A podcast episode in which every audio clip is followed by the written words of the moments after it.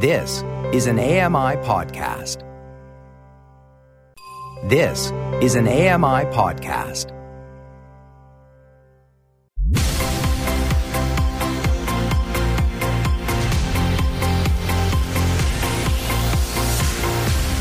Double Tap Canada. Hello, hello, hello. Welcome to Double Tap Canada. I probably shouldn't shout so loud because I am actually in a secret location this week. Uh, Shaun Preece is over there somewhere. Hello, Sean. Hello, Stephen. Where are you? Uh, it's a secret location, Sean. The clue was in the title. I know, but we're friends. You know, no one's listening. We all know that. We're friends. Uh, Tim Schwartz is over there. Hi, Tim. Hello, Stephen. This is all so mysterious, and I hope some people are listening. I hope. I, I know they are. And, and, and actually, do you know what? I want everyone to lean in. Just lean in a bit on this one. Because, um, you know, I am in a secret location. And I hope the car outside isn't giving too much away. Because there's a lot of noise out here. Um, yeah, I am on location. I'm actually not. It's not that much of a secret, to be honest. Um, I'm in that there, London. Oh, Posh. London, the land of um, politics at the moment, essentially. Uh, that's all everyone's talking about here is politics and all the rest, which is kind of why I'm hanging around here this week. Um, I think some people might have thought I'd be in uh, San Francisco for a big announcement, but uh, sadly not. that's not where that's where I'd maybe like to be at the moment, but uh, sadly not. Uh, yes, the Apple event has been confirmed, September 10th. So exciting. Yay. So exciting. You're not allowed to be excited, Mr. Android. yeah, yeah, exactly. Don't pigeonhole me, Schwartz. Okay, okay. Listen, guys, I've got a very serious announcement to make this week, and I, I do want to make this very clear. And I should say, um, just for the benefit of our listeners, I, I am not going to be getting too excitable today uh, because I am in a hotel room. And the last time we did a recording in a hotel room, I got complaints from the people next door. And I have to say, when, when Stephen Scott gets complaints about the noise in the room, it's not because of anything nefarious, but it's usually because I'm trying to record a blooming show. Um, it's not what I'd like it to be. Uh, so, anyway, um, I'm not going to be going crazy today. I'll be keeping it cool, all right? And I'm actually, do you know what? I am a little bit down this week. I am. I was. I was very down. Oh, no. I am. I am.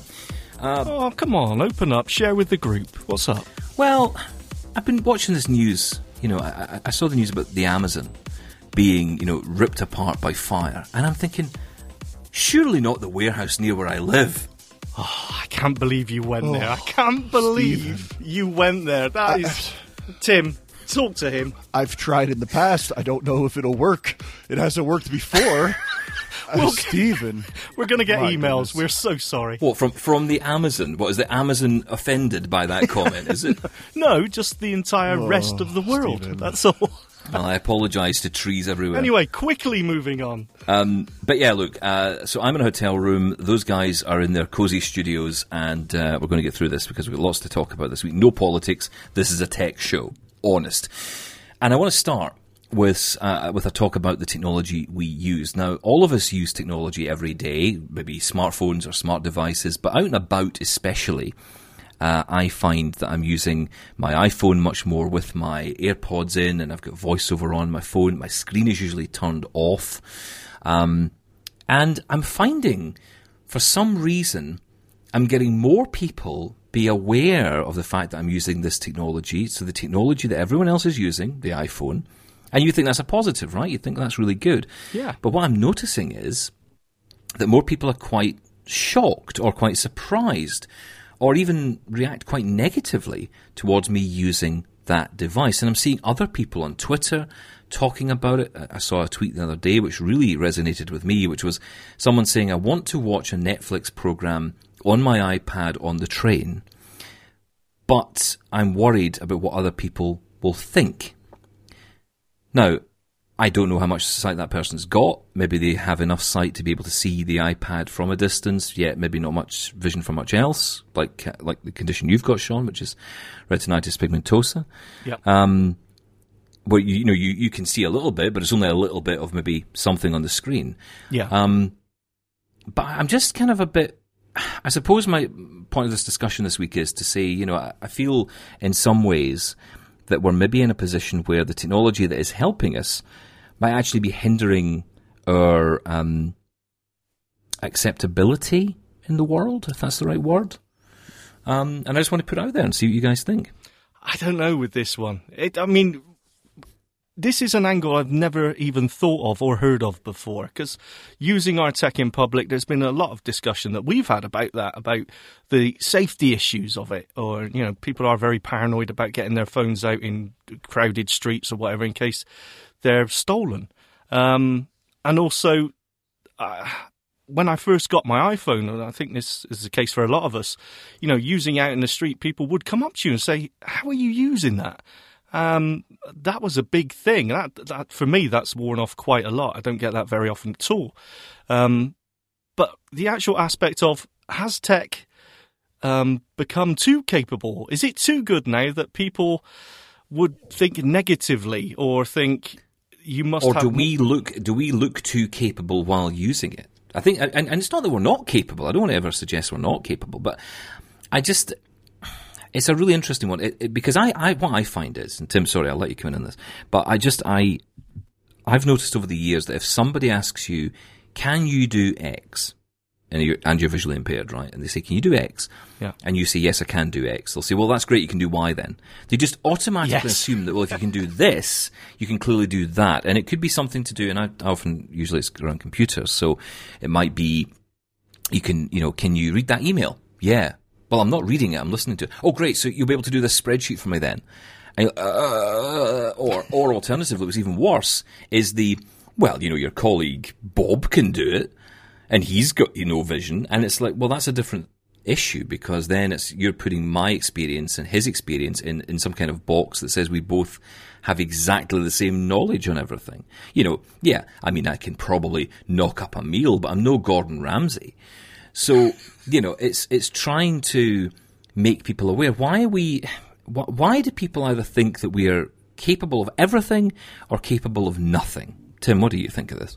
Yeah, I've had differing experiences on this topic over time. And thankfully for me, as technology gets better and as I've become more comfortable with using that technology over time, the reactions that I get seem to get better, thankfully. Although I get that A word a lot where it's, oh, you're blind and you can do that. That's amazing. We always get that. It's hmm. amazing. wow. You know, I get that one a lot, but I have had in the, the I past. word? Yeah, or yeah, or the inspirational word exactly. Uh huh. Um, so yeah, I've had those many times, but in the past, especially when I was losing my vision, where I was working at that time, I was working at a bank that will remain nameless. Uh, but I was working at a bank and I was losing my vision, and, and using the computer was becoming rather difficult. And they got me a CCTV and got me ZoomText with voice and I hadn't even had the training officially on it yet. I had been using it for a couple weeks, waiting for a trainer and just kind of fumbling around using it the best I could. And the manager called me into a meeting and said, okay, so your productivity is slower and you're not doing as well. What's the problem? We got you all the equipment you needed. We got you the things that, that, uh, you said that you needed to do to do the job. What's the problem? And ultimately I ended up losing the job. It's like, well, just because I Really? Yes, just because I have the technology now doesn't mean I understand fully how to use it. Doesn't mean that I, I'm going to be fully capable of integrating it right away. Um, Yeah, you know, crazy. give me some time. You know, if they give me a couple months and, and I got in the training, I probably would have been better because fast forward to the job that I, I recently, most recently had that I was there for 10 years. I had had people tell me that they thought I did it faster and more efficiently than people that could see because I be- had become so proficient using JAWS. I could navigate some of the applications faster with keyboard shortcuts. Other things I wasn't maybe doing as fast, but most of it I could do probably faster. And that's where I got the, oh, you're just such an inspiration. It's so amazing that you can do that. But then, yeah, it is the expectation of, oh, so you can use that with, with that, their JAWS. So you can do this thing too, then, right? And like, well, actually, it's not that accessible. Well, what do you mean it's not accessible? You can use everything else.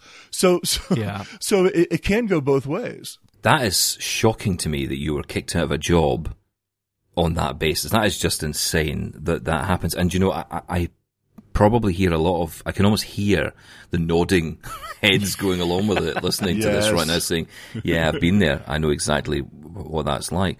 I mean, I, I want to cite another example. which uh, kind of hit viral. I don't know how much it hit viral in the States and Canada, but um, there was a picture uh, that I remember went viral uh, in the UK. Um, and, and it may well have gone viral elsewhere, but, but it was a picture of a woman standing holding her phone. And she was looking at her phone. I mean, she dared to look at her phone and be blind at the same time. um, and she was actually holding the phone. She was looking at it. And because she was looking at it and she was using it, and apparently she was using it with voiceover, um, she was deemed a fake. Yeah. She was actually deemed not a blind person. Clearly can't be blind, and the comments were horrendous. And, you know, I, I know social media jumps down everyone's throat every single time something comes along. It's as if there's just a gotcha brigade walking around out there looking for this. But this is just ridiculous when this happens. And unfortunately, there are more than one uh, example, millions of examples of this. I mean, I've, I've had some, I, I, think I told you guys the time that I got in the taxi and the guy said to me, you know, you, you, I was talking about politics and the guy said, you know, you sound quite intelligent. Did you go to school? And, you know, you get these incredible, the answer to that, by the way, is yes. I just want to put that out there. Um, but, you know, incredible that people have this low expectation of us, yet at the same time, whenever we do anything, we sort of crawl out of our homes into the outside world. We are inspirational and amazing. And I think it's interesting because you said earlier, Sean, you know, someone might come up to you and ask how you use your phone. Now, that's a kind of turn of phrase that sighted people use a lot. You know, people ask me all the time. But actually, people do ask us all the time. We are asked lots of questions about our visual impairments, about our lives, that you would never ask a, a black person, what's it like to be black? Or, you know, to a woman, what's it like to be a woman? Can you imagine the Twitter storm that would emerge over that those two simple sentences? You know what? I don't know. I, I don't know how I feel about this because I think for a lot of people, something like blindness is unimaginable to some people, and they honestly are amazed how people do still carry on with it. Um, Cancer is unimaginable to me. What, but I've never met a cancer patient, and I know a few, and I've never said, must be terrible. Yeah. Never. No, that is true. That is true. I, I honestly don't know because I, I think most people's heart are in the right place, but that doesn't mean that it's not inappropriate. So, Tim, the question is heart in the right place, or is it just blatant ignorance? I think at times it can be a little bit or even a both. lot of both. Yes. I think that uh, people's hearts are in the right place. I get people all the time, like you said, Stephen, saying, wait, you, you've got an iPhone there. H- how do you use that? And either myself or my, if my, if they're talking to my wife and I didn't hear it, you know, we'll explain about voiceover and how I use it. And they say, wait, and that's, built right into it because they don't know. So that is the ignorance part. They don't realize the accessibility of a lot of our tech products today. But I think that at the same time, their heart can be in the right place because they are interested. There is a curiosity there.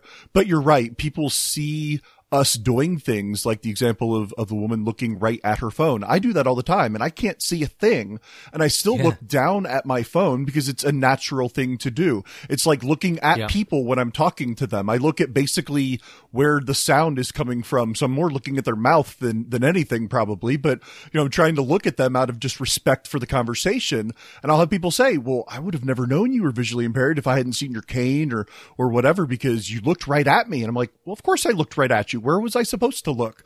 You know, it's it's it's kind of like that, that. You know, that example of that woman looking at her phone reminds me. Was it two or three years ago when Stevie Wonder was on stage? I think he was on stage with Paul McCartney. Maybe maybe I'm misremembering that, but he had bumped into a mic stand and it went to fall over, and he reached out to try to grab it and people were like, "Oh, well, Stevie Wonder must not be blind. He's a fake because he he could see to reach out and try to grab that mic stand." No, I've knocked over things all the time. And if I feel or sense or whatever where it might be falling, or, you know, if I just know where I fe- think something should be, I can reach and grab it. You learn, you train yourself. You guys know this. You know, it's just, I, I, I know where I've put something. You usually, I can sometimes still knock them over, but I can reach over and grab something because I know that's where it should be. In a case like that, if you knocked it over, your reflex is to just reach out and grab it, whether you can see it or not. I know, so but that's just obvious, isn't it? I mean, people are some people are just so. idiots. Well, right. You would think that that'd be obvious, but that that's a reflex. But I remember such an uproar saying that Stevie Wonder's faking that he's not really blind. It's like, no, I can tell you from my own experience, it's just a reflex. And if he happened to catch it, well, good on him. But it, it, it's not that he's faking. Is it also a case? Uh, God, there's so many aspects to this. I didn't realize actually, but also, is there a case that sometimes we feel we need to play up to that stereotype of what even we think a blind person is? I'm thinking now of, Well, of when I'm yes. crossing a road and I've got to stop myself looking left or right to make sure that people know that I look like I can't see. Do you know what I mean? There's things that you've Yeah. got to actually do to make yourself look more disabled sometimes. Well, I think that ultimately comes from the, the and again, this is an, a whole other conversation, but it kind of spans out of the issues around partially sighted versus blind. Partially sighted people do tend to feel, I think, this need to, and I'm one of them. I'm with you on this. You know, you do tend to not not ham it up because you don't need to ham it up. That's the point. But you, No. but you do feel maybe in some ways you need to kind of almost you know create some kind of Broadway show out of you know crossing the road you know to sort of prove that you know, coming soon to the West End blind um, look at how No, blind there is a safety aspect because if a car is coming and they and they see you and it looks like you are looking their direction, they think that you've seen them. Now I still look left and right, even though I can't see if there's a car coming or not. It's just habit after years of doing it for so long. Um, so for a safety reason, you need to learn not to do that. But look, I, I don't want to draw too many too much on the negatives in some ways because I think what we've got to think about is, you know, our audience get this, right? People who are listening to this get what we're talking about. Yeah, yeah. But I think what we've got to think about is, well, what are the solutions to that? And I've been giving this a lot of thought, and I think ultimately this all comes from some ball of hate that is inside me since my sight got worse. Um, you know, that's just been building up, and it's kind of emerged in this way.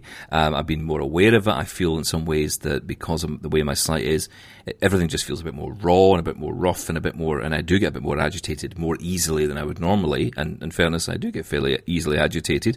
I'm Scottish after all. Um, but uh, I think that a lot of what I've learned, I think, in the last couple of months is interesting. It's been friends of mine, you guys as well, have kind of given me the, the kind of push towards this, which is, and I think this is ultimately my view on this, that you you have to allow yourself to slow down and accept that, you know, as a blind person, things just take a little bit longer than those with full sight. Um, and uh, that's maybe the hardest part. I think it's, you know, I always talk about acceptance and I think that's important, but accepting that, you know, using JAWS, for example, when I learned to use JAWS, I, I just felt like I was back at day one learning how a computer worked. I felt like everything I'd known about a computer was gone. And there were remnants left, bits of memories that I could remember of where things roughly were. Because actually, just around about the time that my sight was getting worse and I was using JAWS, we moved to Windows 10. So that was a whole new experience. And I tried to, to see that as a positive in the sense of if I can figure this out now, then you know I don't have to worry about the screen after that. But actually, you know, if I do turn the screen on, I'll be completely lost. I won't know where anything is.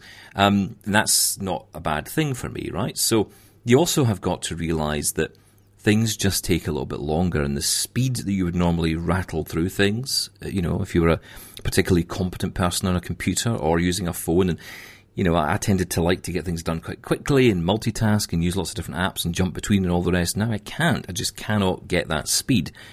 And you have to just allow yourself, I think, to to be that way. And it's not, you know, ultimately, like you say, uh, Tim, you know, you you started being even more proficient on things, um, because before you might skim them, uh, whereas now you you're probably taking more detail. I know. I think with notes, with emails, with um, with a lot of stuff I do actually, I'm more aware. My audio editing is a thousand times better since my sight got worse because I'm listening as opposed to looking at a waveform. Um, so yeah, I, I think I think there can be positives, and what you've got to do, I think, is just allow yourself to be angry, but then allow yourself to slow down a bit. I think. Oh, it's just beautiful. That is beautiful advice. And you're absolutely right because you are going to be angry. I, I, have talked to so many people in that transition where they had vision and then they're losing it. I've been asked to, you know, be part of group support, uh, you know, meetings and mentoring and things like that where I've talked to people that, that have, that are going down that path that I've been down already. And you hear that all the time, the anger, the frustration. And I think I've mentioned this on the show before, but my mantra to those people is always, blindness is all about patience and a sense of humor. And what you're talking about there was slowing down, that's the patience part. That's the, I've got to take a step mm-hmm. back. I've got to be patient. I've got to understand, especially if you're losing vision and going through that process. Using technology is not always easy to begin with, even if you can see, especially if you can see. But when you're losing vision or are totally blind or, you know, or just some sight, it can be very difficult. That said, we're in a great time if there's such a thing because, you know, we're always talking about, oh, this is now accessible or that's accessible or this mainstream device is now accessible. And that's what we want. And that's where we should be. And those are the positives because part of the reason we're having this conversation, I think, is because accessibility is starting to become so mainstreamed. It's not just JAWS that we install on our PC anymore. It's it's a lot more than that. It's not just third party devices made just for us specifically. It's so more, so much more mainstream. And so people are realizing that we're using these things more and more and more, like using your phone, uh, you know, out in public. And so people are, or, you know, these people that never have seen that before and didn't understand what we could or could not do now have questions because they just don't understand because they're not keeping up with that technology the way that we are, the way that we need to in order to feel more mainstream. So there's a whole lot of positive to it, but unfortunately the experience can feel negative.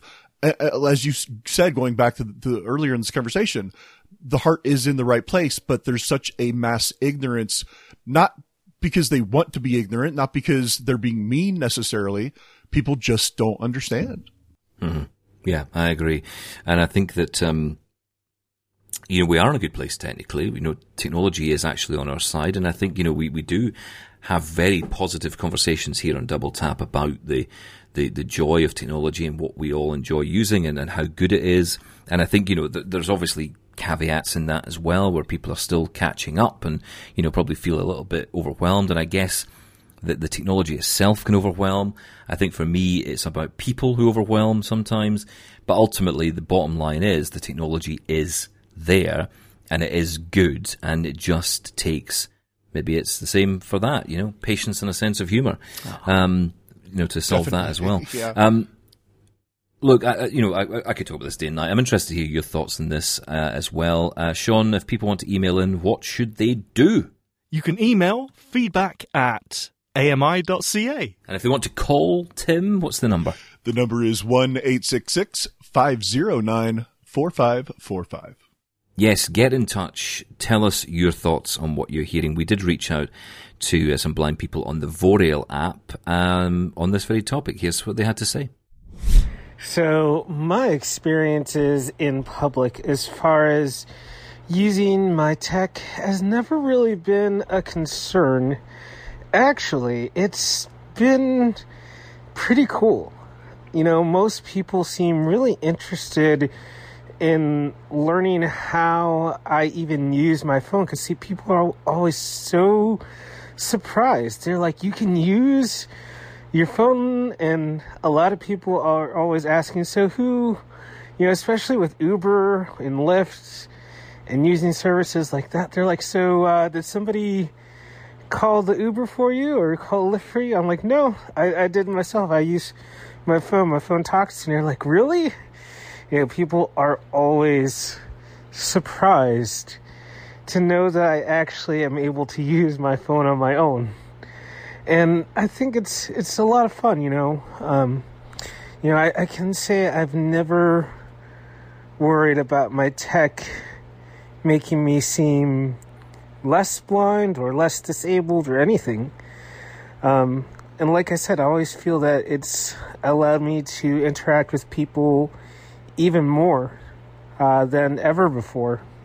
It's really great. I've never even had a second thought about making me appear less blind or anything like that. I use my iPhone with screen curtain, of course, like a lot of us do. I'm a voiceover user. And so on my commute to or from work, once in a while, somebody will tap me and say, um, excuse me, your phone's not working. Yep, true, true. Once in a while, it still amazes me. Don't you think I'd know if my phone wasn't working? I mean, come on.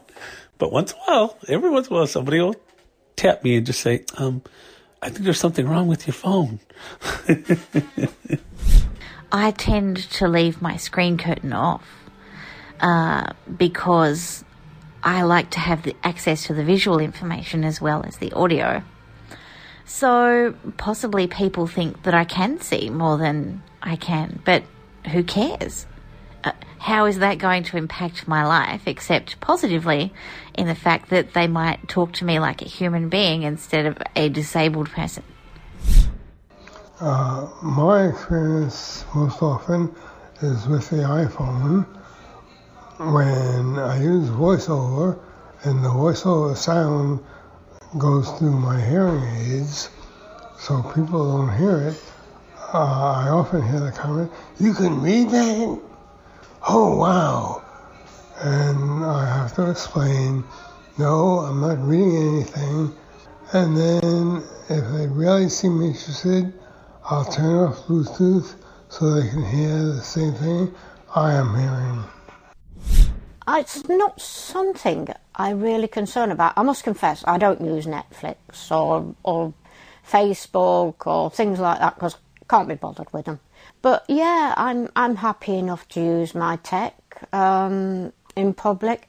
Uh, for example, I use it um, to track the buses when I'm at the bus stop, and I've never had any comments about it at all. Most of the time, people don't even express any interest in it. Um, no, it's not an issue, but I certainly don't worry about what people think. No, mind you, I've never been much for worrying about what people think. Can't afford to. They probably all think I'm doolally, but there you go. well, actually, I don't know that I've given it very much thought. Um, I usually keep my screen curtain on and use my earbuds or my AirPods. So actually, I haven't ever thought about it. Very often, when we use tech in the public place, people around us looks uh, at me in a, in a, in a different sense that uh, how is it possible how is it possible am i playing am I, am I using the mobile as a toy and stuff like that. And especially if there is someone with me, like my mom. And so people thought that people think that uh, okay, this is something my mom gave me for playing and stuff like that. Because here in India, at least in my place, people are not very much aware about the assistive technology and stuff like that. I use my tech all the time. and no one has ever thought I could see more than what I can. I think my issue is almost like the other way around, and like people still, even I'm like looking because I use mainly my bus app or Google Google Maps. Um, so I look at the bus times when I'm at the bus stop, and I still think even then, like people don't really realise what I'm doing. Um, and I explain, oh, it's okay. I'm looking at the at the buses on my phone, so I know when the buses are coming. I've had people when they they come over to me, they're like, "Your screen's off. Did you know that?" Or they'll come over and then they'll touch my screen, and they're like, "Yeah, but I'm just helping you." No, no, you don't come and touch someone's phone. Like, just come and put their hands on my screen to like tap my screen. Go away. Um, I don't think people think you're less blind. I just think like people are often intrigued or they just don't really know what to do about you. I think they just think we're like I don't know from a different planet or something. To be fair. Well, lots of interesting thoughts and feelings about this topic. Um, we'd love to hear more from you on this. Uh, we do uh, regularly pop up on the Vorail app, at least Tim and Sean do, because they pay for it and I don't. Uh, you're subscribed. Um, I, I, I, let you guys do it and tell me what's happening. It's it's a bit of a cheat, really. It's like you know stealing someone's Netflix details. Um, not that that's a terrible thing to do. No one yeah, should ever do that. Yes. No, no. Very bad. Yeah, can I remind my family of that who keep stealing mine? um, coming up, we're going to talk about the WebAIM survey. We've got your emails, more of your comments coming up on uh, general topics we've been discussing. And uh, we're also going to be talking about iOS 13. I can't wait. I know you guys can't either. We're going to be talking about our top features. Double Tap Canada. Double Tap Canada. Hey, this is Double Tap Canada. Stephen on location in secret place. Well, it's not really secret. It's called London. But if you can find me, good luck. And uh, I've got Shaun and Tim with me as well. There you go. It's like where's Wally? Hello. Um, with an actual Wally. Um, okay. Right, hang on, stop. I, What? I want to know what you're doing in London. I, I demand to know. So you know I work for this big charity in the UK that's called the RNIB, right? We we are I am aware, aware yes. of them. Yes. Yeah. Well, that's where they're based. So that's why I'm here. Oh, okay, that makes sense. That's that's fine then. So why is it a secret? Well, it's not really a secret. I just thought I'd maybe hype it up a bit. Oh, okay. You're trying to look oh, sexy and cool. you, Sorry about that. You've ruined the illusion. He doesn't want them to know that he's just saddling up to every buffet that he can find in London, and you know, on their dime, perhaps. Listen, Ooh, as you well know, nasty. I only ever, only ever go near that wonderful Scottish restaurant that starts with Mick. That's all I'm saying. Um, we are aware of this as well. Anyway, yes. um, let's get the show over the way because I am hungry. Um, so I want to talk about the WebAIM survey because uh, number nine is out, if you're counting. Uh, it is the new survey which uh, aims to tell the world how accessible or inaccessible the web is. Um, Shaun, of course, thinks that the web is beautifully accessible and easy to get to. very accessible Yeah. indeed. Doesn't we use not the web. do any more work. Yeah, that's it. Web's it's all done. Yeah, don't, don't It's all done. We're finished. Well done, everyone. Um, just want to say about it, uh, you can find the details at webaim.org, uh, but it is only available uh, until Friday, 13th of September. So if you want to take part, and I think it's, you basically answer a number of questions and you kind of go through some things. If you've got a spare hour, uh, give it a go because the more of us who take part in it, and I encourage us three to do it, um, we should, uh, we well, should do not this. Shaun. Not Shaun, obviously, because he thinks the web is fine. I'd love you to try it, actually. I will Just try. to he- see what you think, yeah, uh, because I Okay, I think will it'd be interesting to see the what the result is. Right. Don't don't lie to the And. I don't think it takes an hour. Let's let's not put people off. It, it doesn't take that much time. Two hours. I don't know. Nah, it should be today. No, it is important though. Of course You it know, is. It is. It The o- is. It's the only place to really get a detailed look and a, a, a sort of handle on where we are with accessibility and what assistive tech people are using as well. Well, we complained plenty last time because we thought robots were doing it. So uh, you know, it's not robots; it's blind people, uh, actual, real blind people. Um, so yeah, that's happening. But uh, check it out; it's only available Friday, thirteenth of September. It closes. So if you can uh, take part, webaim.org. Now, uh, can't wait for iOS 13. No, neither can we. And uh, we thought we'd talk about some of our top features. I have mine prepped to tell you about. Um, but uh, Tim, I think I'll start with you. Uh, you want to tell us all about some lovely gestures. Yeah, I, I have so many things. Just to have picked one favorite out of iOS 13 was so difficult. but yes, the ability to now edit or change and set the gestures for voiceover, that'll be coming to iOS 13. And I have played with it quite a bit. I have uh, suggestions as to what gestures you should or should not use in conjunction with others because it can be messy. But that said, overall, it's such a nice feature because I've, I've gone in multiple times and changed things just to see how it would feel, see if it makes sense to me, you know, trying to add other things. For instance, right now, just for fun, I'm using a four finger swipe up to lock my phone. Uh, just, I, I know it's easy to just hit the button on the side, but it, it's just, you know, just for Oh, I fun like because I, that. I can. that's a good one. So hang on, Yeah, sorry, what? Four um, finger swipe up to unlock the phone. To, to lock your Or to phone, not lock unlock, the phone. to lock the oh, phone. right. Yeah, so I just do a swipe f- w- uh, up with four fingers. Problem with that is, is anytime that I try to do the four finger tap at top or bottom of the screen to you know move the, the, the focus, sometimes my fingers might slip and then I lock my phone Oh, by no, it's a terrible idea then. Yeah, Forget so it is a terrible Scrap idea. that. Well, and, and similar to using a two finger swipe left or right, I actually did that two finger swipe left to bring uh, up the notification center, two finger swipe right to bring up the control center. And that's not great because when you go to do the uh, two finger uh, You're really selling this. I am really selling Gotta it. this well, is a these are the terrible only two things I found to be these are a problem because if you if you're one who likes to use the gesture to go back, so the the zigzag, you know, back and forth with two fingers, sometimes it thinks that you're doing a two finger swipe left or two finger swipe right, and so it brings open the uh, notification center or the control center Uh, instead of taking me back. So those I found to be problematic, but otherwise, outside of those two things, I, I've really, really enjoyed being able to set the gestures to whatever I want them to be. And I know, I know this is something that Android's had for a long time and Apple is finally catching up, but I, I think it's long overdue and it's a really, really great feature. It sounds absolutely awful. no, that's just the way Tim's explaining it. It's actually It's it is really, actually really nice good. feature. It's just for me in my use case, those two things have, have become uh, an So it's issue. But absolutely brilliant, except for the use that you require. Uh, other than that, it's brilliant. Well, but yeah, you can I mean, use I must so many admit, it's- other it's- gestures to do those things, and so many other ways to to change it. I'm just saying, I, I trial and error. I found that wasn't good.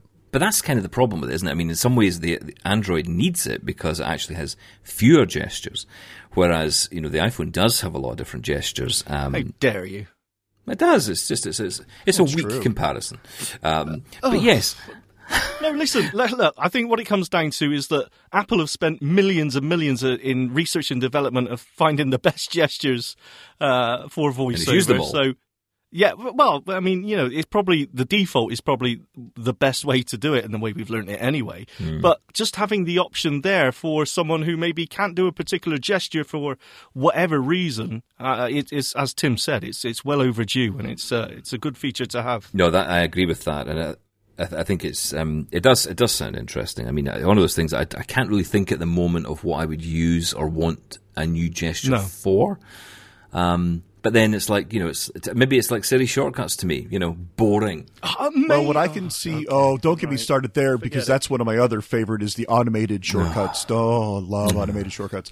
But no, but I can see though with this new gesture, uh, you know, ability for voiceover, Gesture say- ability. That's nice. Uh, I. Well done. yeah, I just just made that up. Thank you. Write that down. Um, but uh, I could see people that have trouble doing the rotor because there are a lot of people that have difficulty doing the rotor where you have to turn it, you know, right or left uh, like a knob.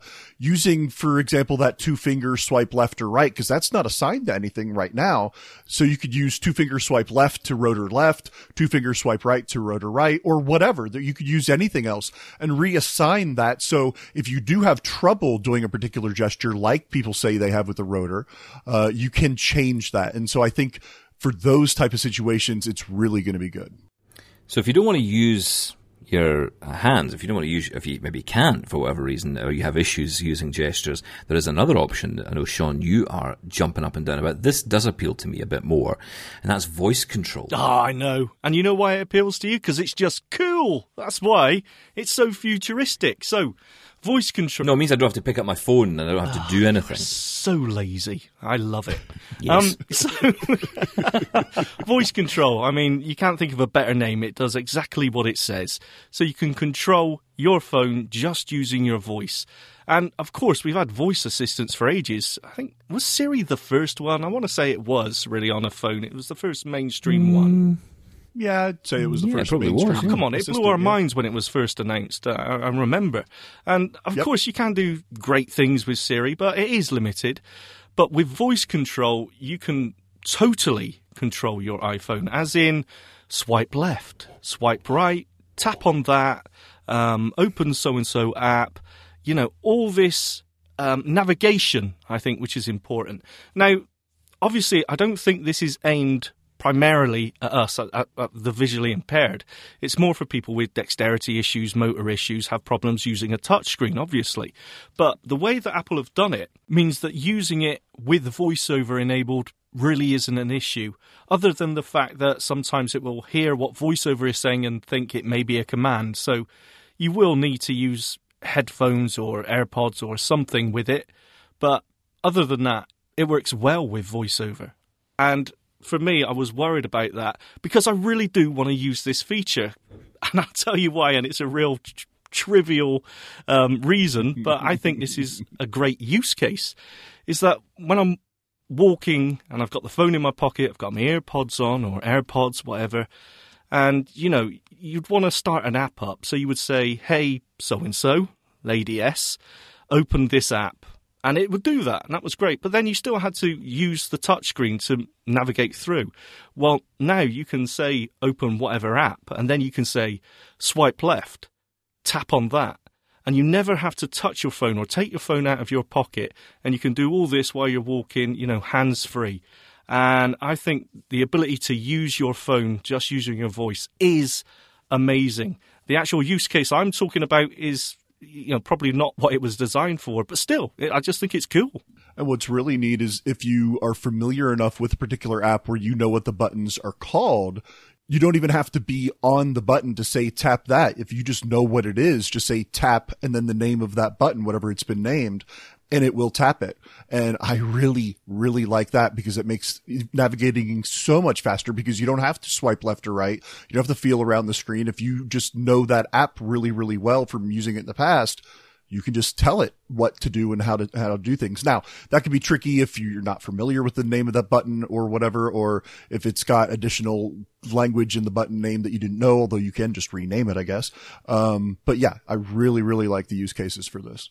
Yeah, I do like this feature, I've got to say. And um, it's not one I've even tried yet. I've downloaded the iOS 13 beta and I haven't even switched it on. I was kind of holding back until it was all complete, the beta was done, because I kind of had the feeling, I know you had problems with it at the beginning, Shaun. Um, yeah. And, you know, we are still in beta mode, and I'm still having a lot of issues with the phone that I'm hoping will go away. Really? Um, mainly around, well, mainly around third party apps, to be honest. Oh, well, yeah, that's, the, the, that's going to be a system. Problem, yeah. But that is going to be a problem at the moment, which is why we always say to people, don't make it on your main phone. Um, you know, but we all did. So, uh, yeah, I, I, want to talk about mine if that's okay, because um, Mine is, is something which I, is something I noticed immediately after I installed iOS 13 on the iPad Pro. Now, of course, now it's called, I think, what is it called now? iPad OS or whatever they call it now. Yep. It's, it's not going to yep. be iOS, right? It's separate. And um, I really was looking for one thing, and that was better accessibility, better support with VoiceOver. Uh, because the iPad experience I've had up until iOS 13 was generally pretty poor. The the focus was leaping around like a clown in a minefield. I mean, it was just an absolute nightmare. I never understand that one, but I love it. but it is just, you know, it was really, really nightmarish to use. It was all over the place, pinball machine experience, terrible. Well, the good news is with iOS 13 that the iPad, I would say, is, has grown up a little bit, or at least VoiceOver has on the iPad, and focus now on things like the Mail app, uh, on a lot of the other apps that I use, even on Safari, and a lot of the, the keyboard commands as well are really improved. And of course, that's the other thing about iOS 13 that the keyboard ha- has become much more useful. I'd say maybe even better on the phone, but certainly on the iPad. You can do a lot more of course, you've got to learn all these things, uh, and you know I'm working my way through it. And I, you know, I'm, I'm, like most people, I guess. I just like to learn it as I go, as I as I need it. But um, I am learning to be able to navigate around the screen a lot more, and they're really starting to merge the experience that I'm getting on the Mac with VoiceOver on the iPad. The question is, and the question was actually for me, could I go without a MacBook in favor of the iPad Pro? Because arguably there's a lot of the things I do could be done on this. And, and, you know except perhaps editing audio or video right? I can't do that yet. I mean although i do know people who are blind and editing video only on the ipad pro because imovie is so powerful now and it's yeah. very accessible. Um, i'm not there yet but i'm certainly not there with audio because i haven't found what i would say is a brilliant audio editor for the iPad. Not there's no Audacity or Adobe Audition or Reaper yet for the iPad. It may come, but it's not there yet. But the point is that the device itself, for emails, for taking notes, for iMessage, for FaceTime, the things that I actually have a MacBook really for, as well as other stuff, obviously, um, I am loving the fact that I'm able to do all this on an iPad on a much more, a much smaller device, great for travel. Um, and yeah, it is much more accessible. The focus is better. Um, the navigation is much better. Learning to use the control and the alt and the, the command, uh, so the command keys, um, you know, in conjunction with the arrow keys gives you that control over the whole system, and I am really, really impressed. So I think down maybe maybe we're maybe one OS away. I think from almost complete takeover from the MacBook point of view. no, that's Yeah, been the I agree with dream. him on that no, no, don't agree, Tim. He's wrong. No, he's not wrong. I think the iPad, especially the iPad Pro, they want it to be a, I don't know if a desktop killer, but they want it to be at least comparable to a laptop type computer. And with these updates that they've done with the keyboard and the user interface and the focus, especially with voiceover for people that can still see to use a mouse. Now they have mouse support. The, the, you know, third party or you know, Bluetooth keyboard uh, support is so much better. I, I really think that we're, like you said, Stephen, a one iOS away, maybe a year or so away from iPads, especially the iPad Pro, really being, if, if nothing else, a laptop killer, if, if not a replacement for a desktop. There, I said it. Wow, I'm amazed. Wow. So, what would you say is the big thing here, then, Stephen? Is it just that voiceover has been, I don't know what how you want to say it, tuned up better for the iPad, or is it more things like the improved Bluetooth support, or is it just a mixture of all of that? Is is there one aspect of it that you think is has made the difference? Uh, well, the Bluetooth support I wouldn't say is a big deal because the, the keyboard I'm using on this iPad is the Apple keyboard, so that doesn't run by Bluetooth. It runs off its own Apple Magic, uh, fairy dust, or whatever whoa, it is it whoa, runs hang off. on, because that is Bluetooth. I don't think it is Bluetooth actually, because well, what is it then? uh, it's, it, well, it's through the uh, Apple Smart Connector, so it's not Bluetooth. Ah, I take it all back. because it, I was about to. yeah, it doesn't okay. run it doesn't run a battery either, which is what I love about that keyboard. So you don't have to charge it up separately. Yes. Um, it runs off the power of the, the iPad, and of course, it doesn't really require much. Um, Sorry, yeah, but when I said Bluetooth, I, actually meant the improved keyboard commands. I suppose then, like you said, makes it more Mac-like, or it just makes Yeah. it more accessible. Yeah, I mean, the, the keyboard commands certainly make it more accessible. And one of the great things about an iPad Pro, if you've got one, is you just hold down the command key, whatever app you're in, and it will bring up a list of a lot of the available commands. And it's not going to give you all of them, and it's going to give you ones that are actually for the everyday user, right? So for anybody, it's not just an accessibility thing. If you want to use an iPad sighted or blind with the keyboard, then you might want to know these. So, for example, when you go into notes, you can hold down the command key, and one of them will be Command N for a new note. Um, you know, so it's things like that that are going to be, and that's pretty obvious, you might think. But if you don't know that, then you would want to, to, to find that out, and that's a really quick Yeah. way to to get that to work. I think the only thing I'd say is it misses a function row key or function row key set because that's the only thing the iPad doesn't have, or the iPad Smart Keyboard doesn't.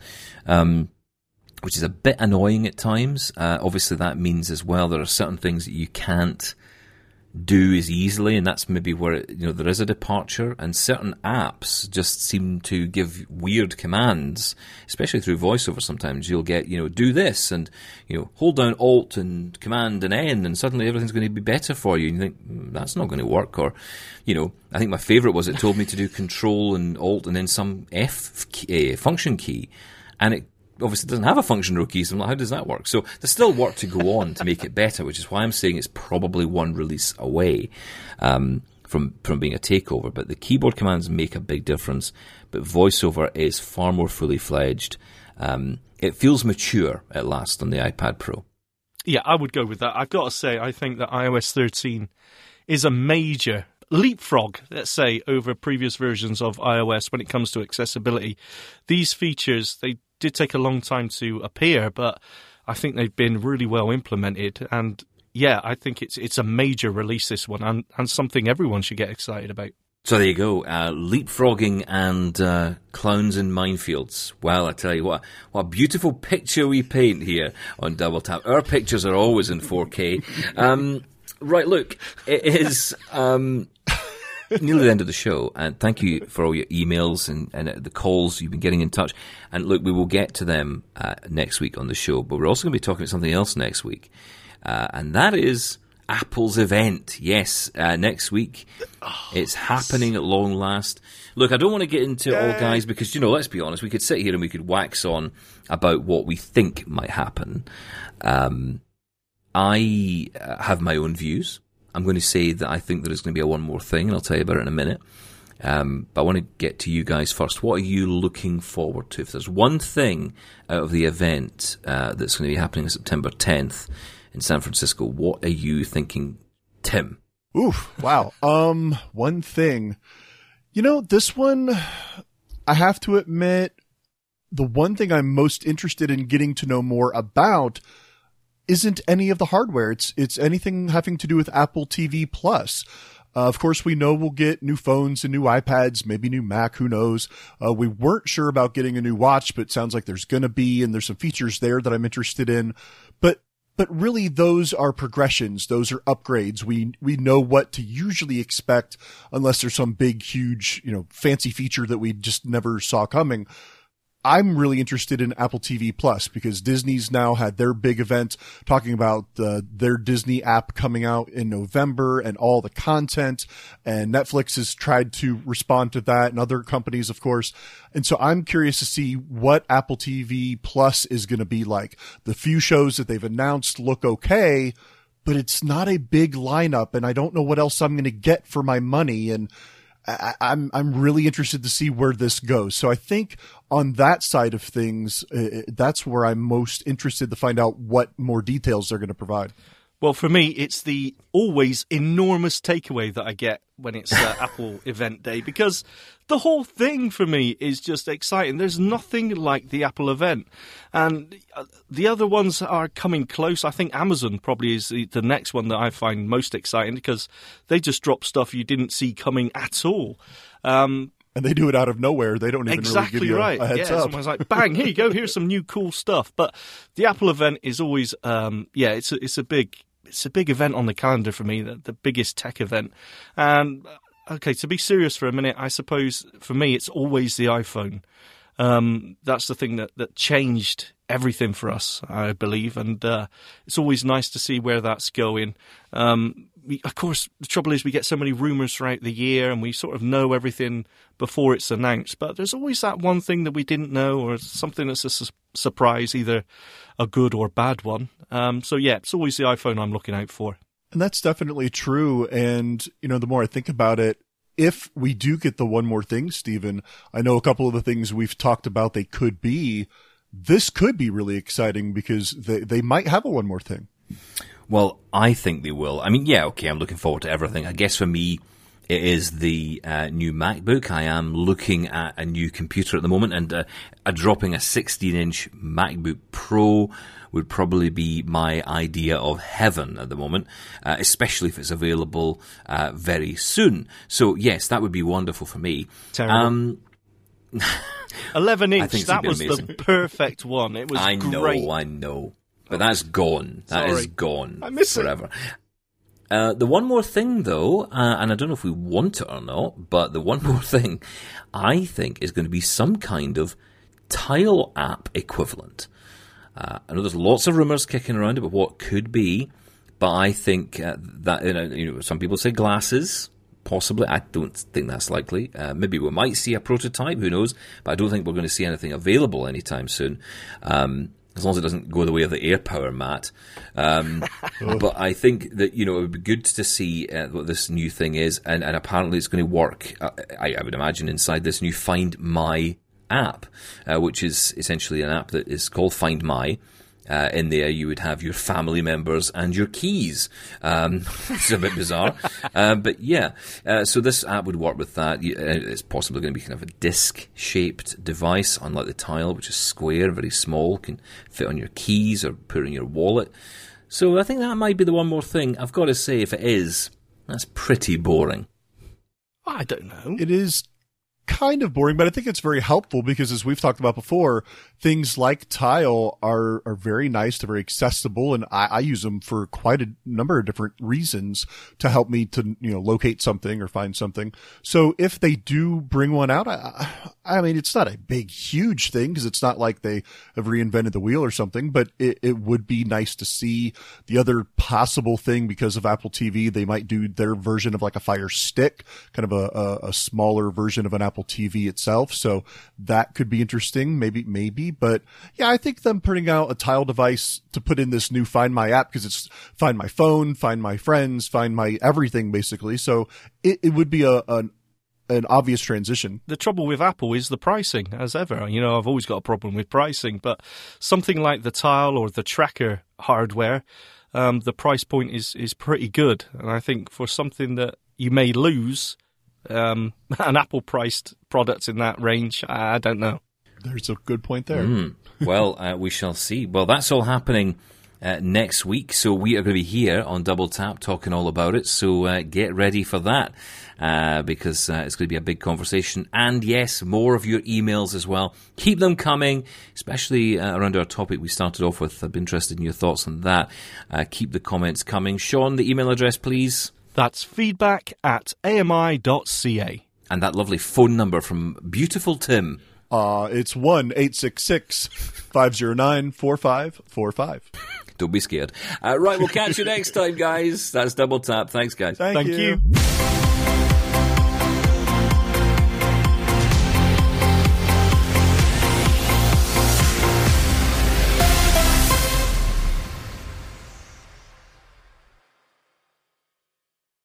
This was an AMI podcast. For more accessible media, visit ami.ca. The Walrus is Canada's conversation, and you're invited to take part. Download AMI's Voices of the Walrus, where professional narrators read selected articles from the magazine. Available wherever you download your AMI podcasts.